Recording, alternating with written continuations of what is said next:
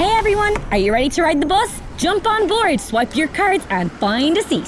Okay, let's go. Who wants to play a game? I'm gonna say the alphabet in my head, and when you want me to stop, shout, Stop the bus. Stop the bus! Brakes on! I've stopped on the letter D. Now I'm going to start thinking of lots of different things like animals, food, places, jobs, historical figures, all beginning with the letter J. When you're ready, Shade stop the bus, and I'll tell you what we've landed on.